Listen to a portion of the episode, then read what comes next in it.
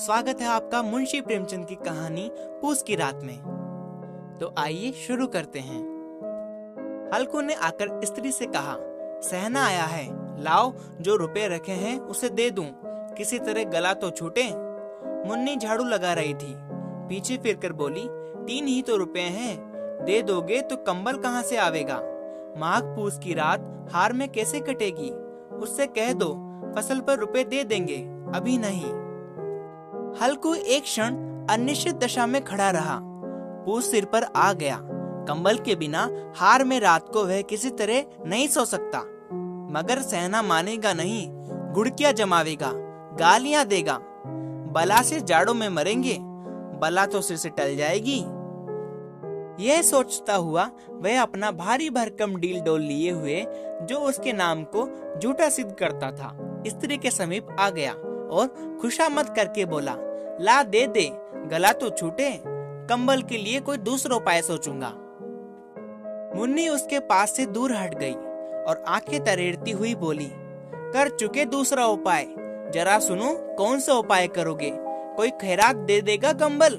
ना जाने कितनी बाकी है जो किसी तरह चुकने में नहीं आती। मैं कहती हूँ, तुम क्यों नहीं छोड़ देते खेती? मर मर कर काम करो उपज हो तो बाकी दे दे। चलो छुट्टी हुई। बाकी चुकाने के लिए ही तो हमारा जन्म हुआ है। पेट के लिए मजूरी करो। ऐसी खेती से बाज आए। मैं रुपए ना दूँगी। ना दूँगी। हल्कू उदास होकर बोला तो क्या गाली खाऊं? मुन्नी ने तड़प कर कहा, गाली क्यों देगा? क्या उसका राज है? मगर ये कहने के साथ ही उसकी तनी हुई बोहें ढीली पड़ गई। हल्को के उस वाक्य में जो कठोर सत्य था, वह मानो एक भीषण जंतु की भांति उसे घूर रहा था।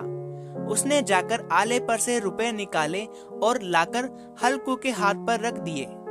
फिर बोली, तुम छोड़ दो अब की से खेती? मजूरी में सुख से एक रोटी खाने को तो मिलेगी। किसी की दोस्त तो ना रहेगी।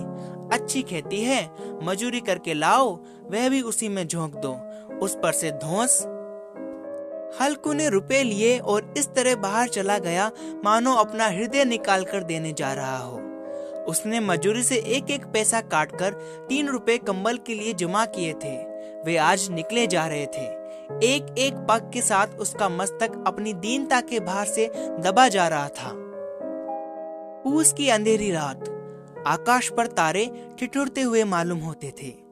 हल्कू अपने खेत के किनारे ओक के पत्तों की छतरी के नीचे बाँस के खटोले पर अपनी पुरानी गाड़ी की चादर ओढ़े पड़ा काँप रहा था। खाट के नीचे उसका संगी कुत्ता, जबरा, पेट में मुँह डाले, सर्दी से कू कू कर रहा था। दो में से एक को भी नींद न आती थी।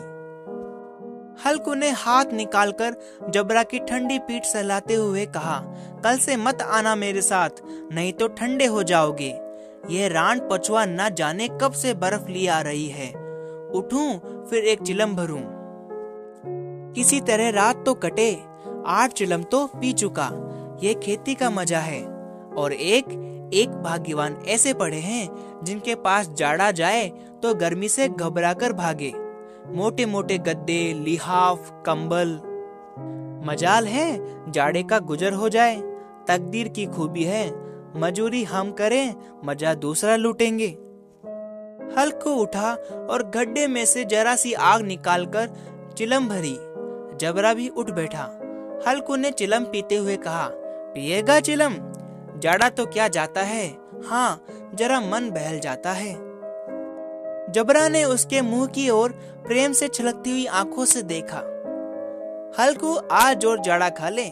कल से मैं यहाँ पुआल बिछा दूँगा। उसी में घुसकर बैठना, तब जाड़ा ना लगेगा। सहसा जबरा ने किसी जानवर की आहट पाई। इस विशेष आत्मीयता ने उसमें एक नई स्फूर्ति पैदा कर दी थी, जो हवा के ठंडे झोंकों को तुच्छ समझती थी। वह झटपट उठा और छतरी के बाहर आकर भोंकने लगा। हल्कू ने उसे कई बार चुमकार कर बुलाया, पर वह उसके पास न आया। हार कर चारों तरफ़ दौड़ दौड़ कर भोगता रहा। एक क्षण के लिए आ भी जाता तो तुरंत ही फिर दौड़ पड़ता। कर्तव्य हृदय में अरमान की भांति उछल रहा था। एक घंटा और गुजर गया। रात ने शीत को हवा में धधकाना शुरू किया। हल्कू उठ बैठा और दोनों घुटनों को छाती से मिलाकर सिर को उसमें छिपा लिया। फिर भी ठंड कम न हुई। ऐसा जान पड़ता था, सारा रक्त जम गया है। धमनियों में रक्त की जगह हिम बह रहा है। उसने झुककर आकाश की ओर देखा। अभी कितनी रात बाकी है? सप्त ऋषि अब भी आकाश में आधे भी नहीं चढ़े।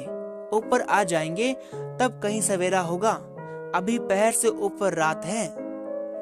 उसने पास के अरहर के खेत में जाकर कई पौधे उखाड़ लिए और उनका एक झाड़ू बनाकर हाथ में सुलगता हुआ उपला लिए बगीचे की तरफ़ चला। जबरा ने उसे आते देखा तो पास आया और दुम हिलाने लगा। थोड़ी देर में अलाव जल उठा।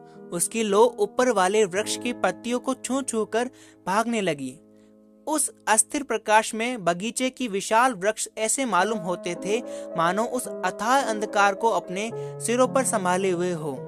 अंधकार के उस अनंत सागर में यह प्रकाश एक नौका के समान हिलता, मचलता हुआ जान पड़ता था। हल्को अलाव के सामने बैठा आग ताप रहा था।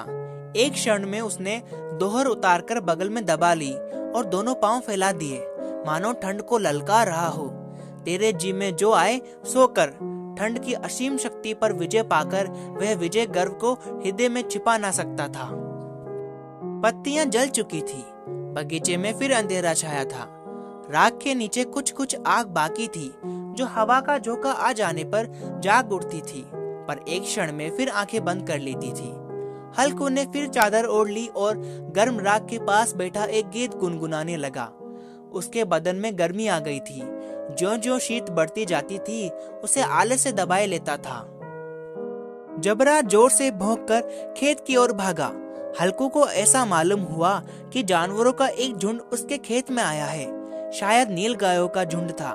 उनके कूदने दौड़ने की आवाज़ें साफ़ कान में आ रही थी। फिर ऐसा मालूम हुआ कि वह खेत में चर रही है।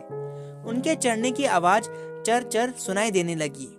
उसने दिल से कहा, नहीं, जबरा के होते कोई जानवर खेत में नहीं आ सकता।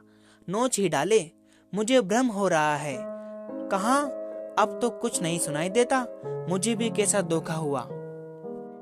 उसने ज़ोर से आवाज़ लगाई, जबरा, ओ जबरा। जबरा भोंकता रहा, उसके पास ना आया। फिर खेत में चले जाने की आहट मिली। अब वह अपने को धोखा ना दे सका। उसे अपनी जगह से हिलना जहर लग रहा था। कैसा दंदाया हुआ बैठा था। इस जाड़े पाले में खेत में जाना, जानवरों के पीछे दौड़ना असूर जान पड़ा। वह अपनी जगह से ना हिला। उसने ज़ोर से आवाज़ लगाई, होली होली होली! जबरा फिर भौंक उठा। जानवर खेत चल रहे थे।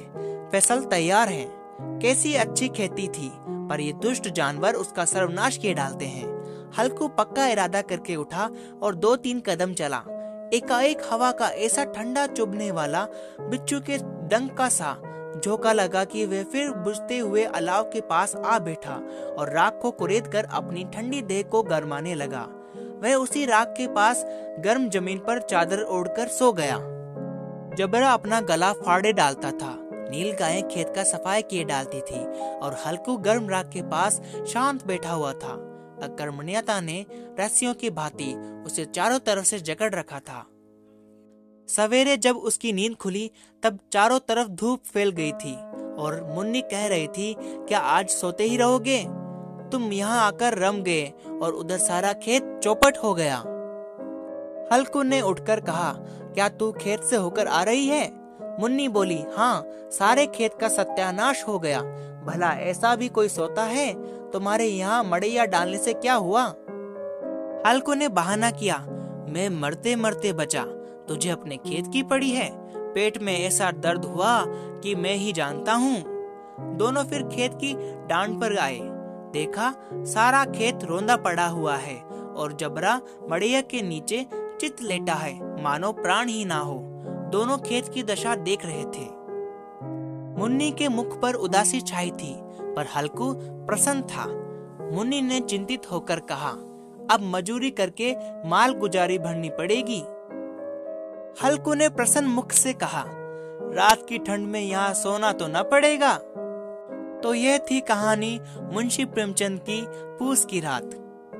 आपको कहानी कैसी लगी, अपने सुझाव कमेंट बॉक्स के माध्यम से ज़रूर दीजिए। और ऐसी और कहानियाँ सुनने के लिए हमारे चैनल को फॉलो कीजिए।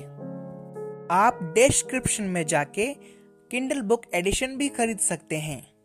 धन्यवाद।